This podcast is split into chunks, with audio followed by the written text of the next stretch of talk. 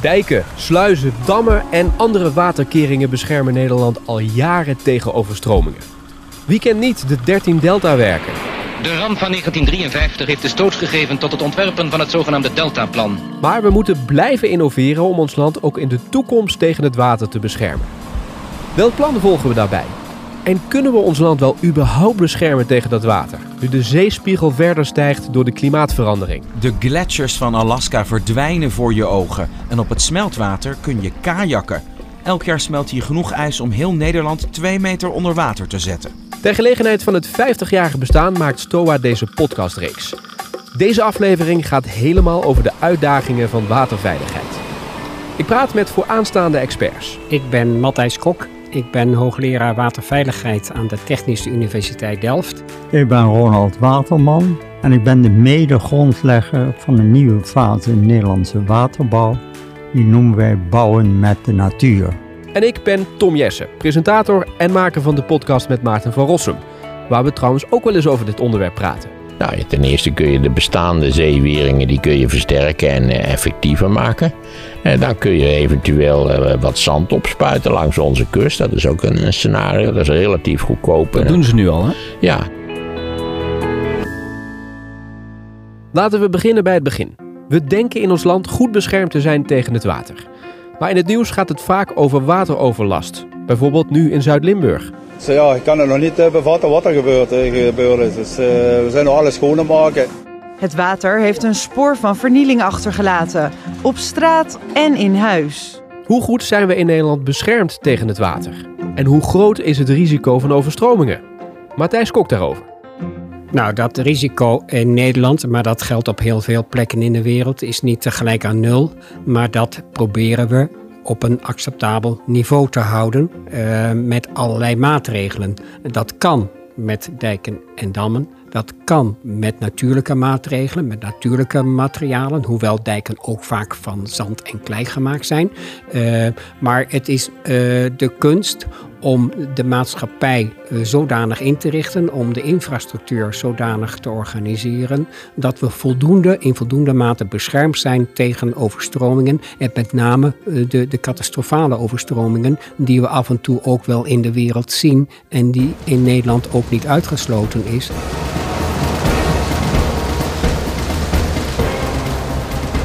Hi there, I'm Brooke Baldwin live here in Destin, Florida, where we are covering the official landfall of Hurricane Michael. Hurricane Michael. I see some people. You see the. I see about half a dozen people on the ground. I, I see. I can. I can see some official emergency vehicles.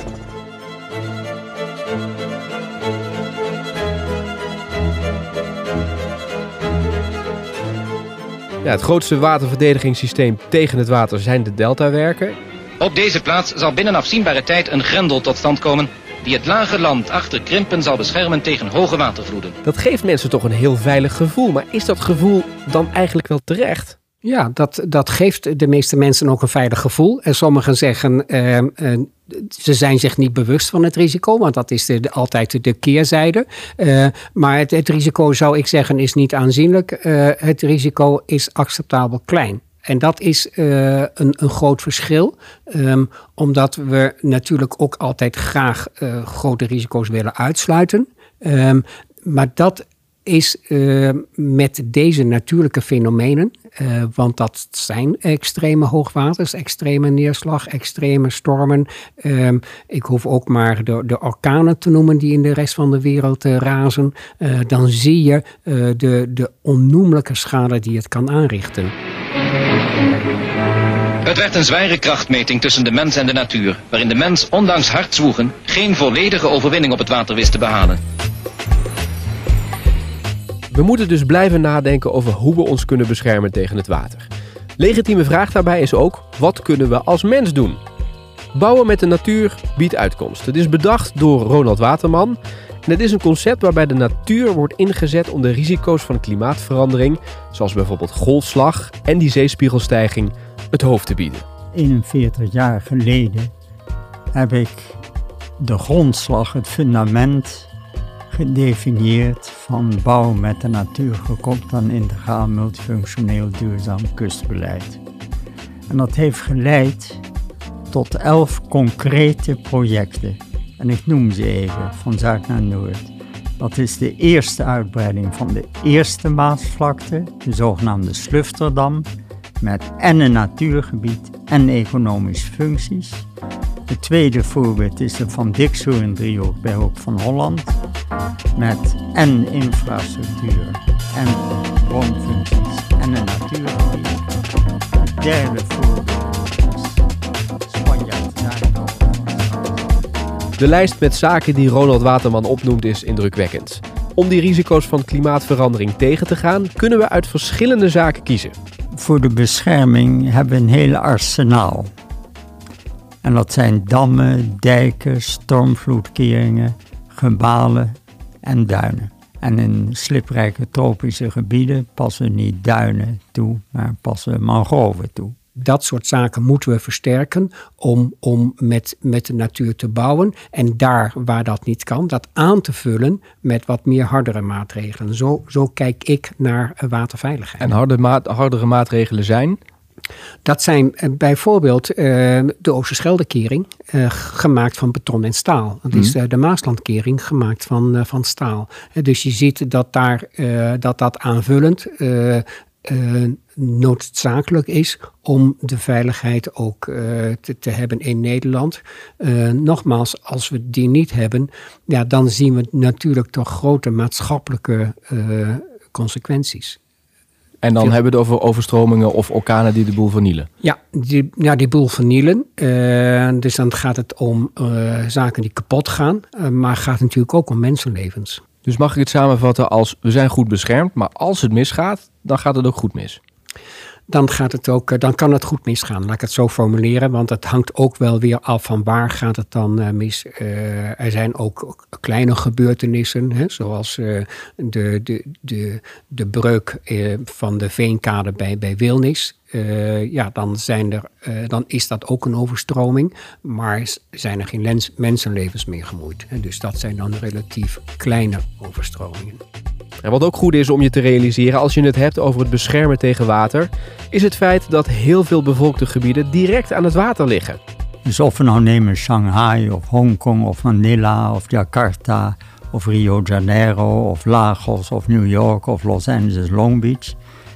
80% van de grootste stedelijke concentraties zit in een kust- en of deltapositie. In al die gevallen geldt zonder uitzondering dat daar de ruimte om te wonen, te werken, te recreëren, zich te verplaatsen voor infrastructuur, die ruimte is schaars.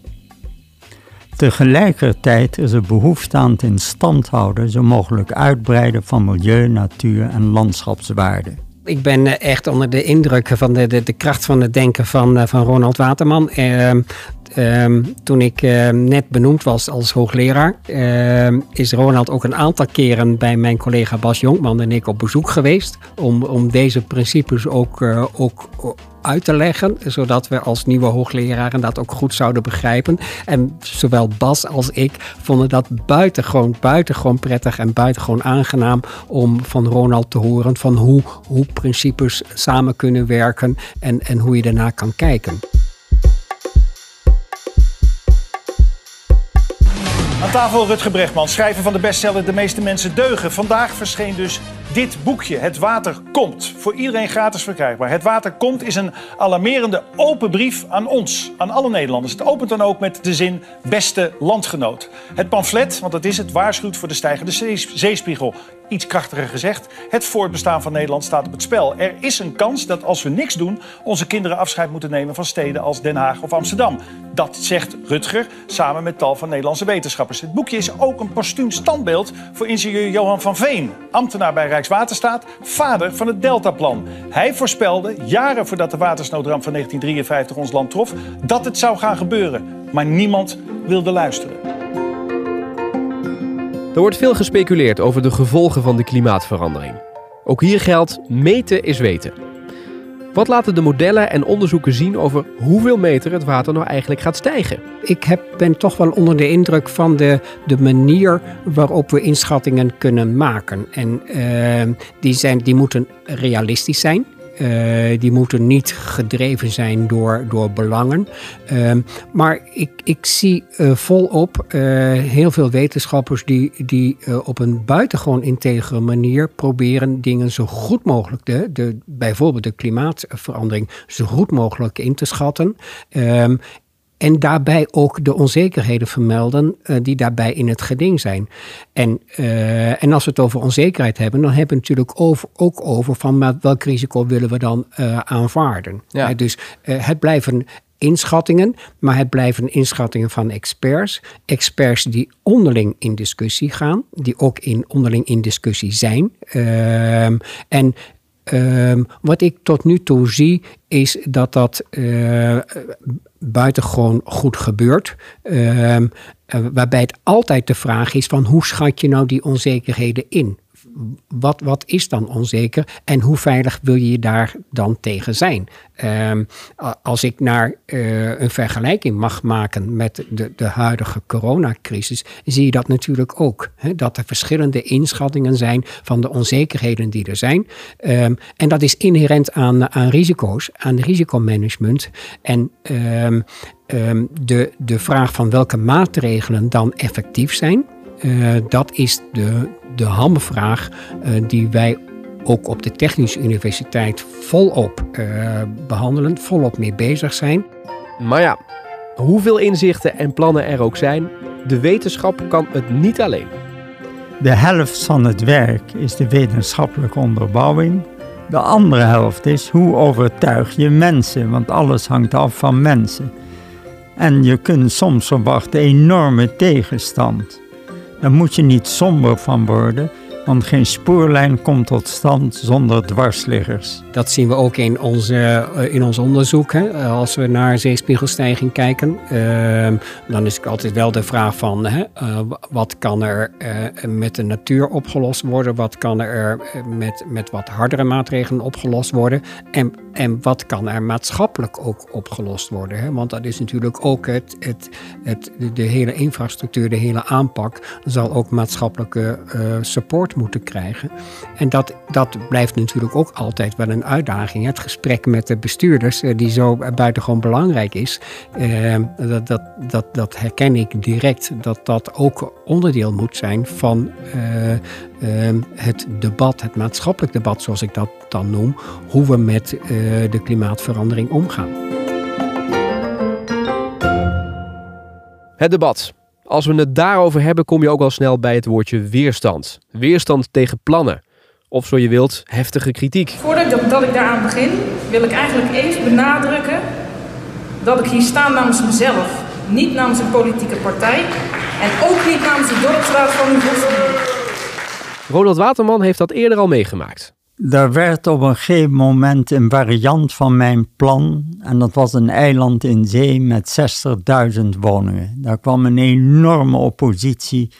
En de bevolking zei: We willen geen Manhattan voor de kust. En grote plakaten: Laat de kust met rust. Door heel Scheveningen. Toen ben ik gaan naar de gedeputeerde die dit onderwerp in de Staten moest behandelen. Ik zeg, doe mij een plezier, kom mij aanstaande zaterdag halen. Dan gaan we bezoeken aan drie van die eerder genoemde kustuitbreidingen. In alle gevallen is daar natuurgebied en economische functies.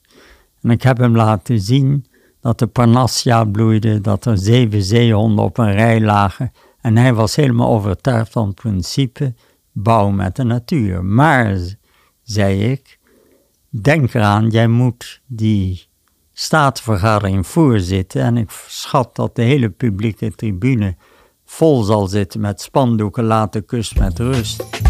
In dit voorbeeld van Ronald Waterman speelt ook Wim de Bie een prominente rol. De cabaretier, bekend geworden van Van Koten en de Bie. Goedemiddag. Ik zou wel een, uh, een bonbonnetje lusten.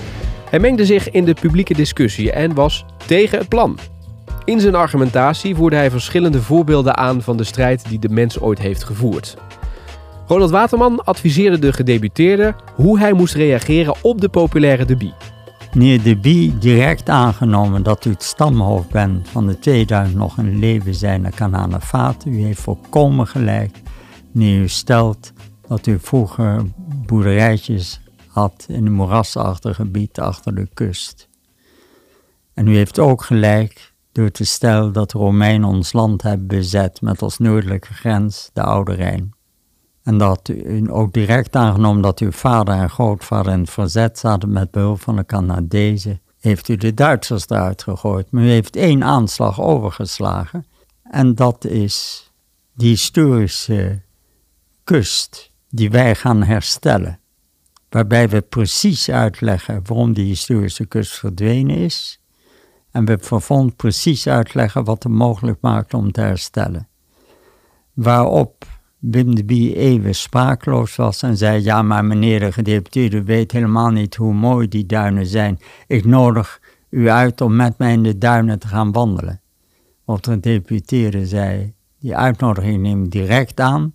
Wij gaan wandelen in de Van Dixhoorn driehoek en wel in de kapittelduinen zijn het natuurgebied in die Van Dixhoorn driehoek. Zei Van Dixhoorn driehoek nooit van gehoord. Weet u dan niet, meneer De Bie, dat het eerste segment van de kustuitbreiding al lang is aangelegd? Nou, toen moest er gestemd worden, gaat het onderzoek nou door of stoppen we? Met 76 tegen 7 stemmen stemde men, het onderzoek moet doorgaan, maar niet met dat eiland.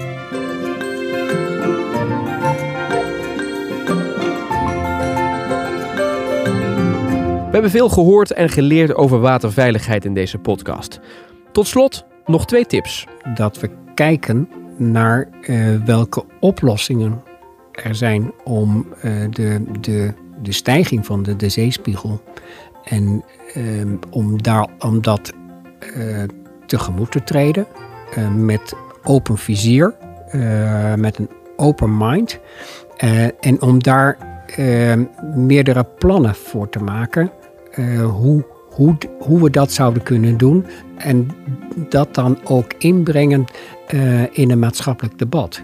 Uh, dus dat het niet iets is, iets is wat in verschillende bubbels, zoals dat tegenwoordig heet, wordt uitgedacht en, en opgelost en onderzocht. Maar dat er wetenschappelijk verantwoord alternatieven op tafel liggen waarover we met elkaar een serieus debat kunnen voeren. Daar ben ik het volstrekt mee eens. Het is een hele goede suggestie om een aantal alternatieven voor te stellen. Plan A, plan B en een nulvariant. Als je dat doet, dan verdwijnt de nulvariant vaak achter de horizon, want mensen willen kiezen. Tot zover deze podcast. Meer informatie vind je op stoa.nl of luister naar de andere podcasts.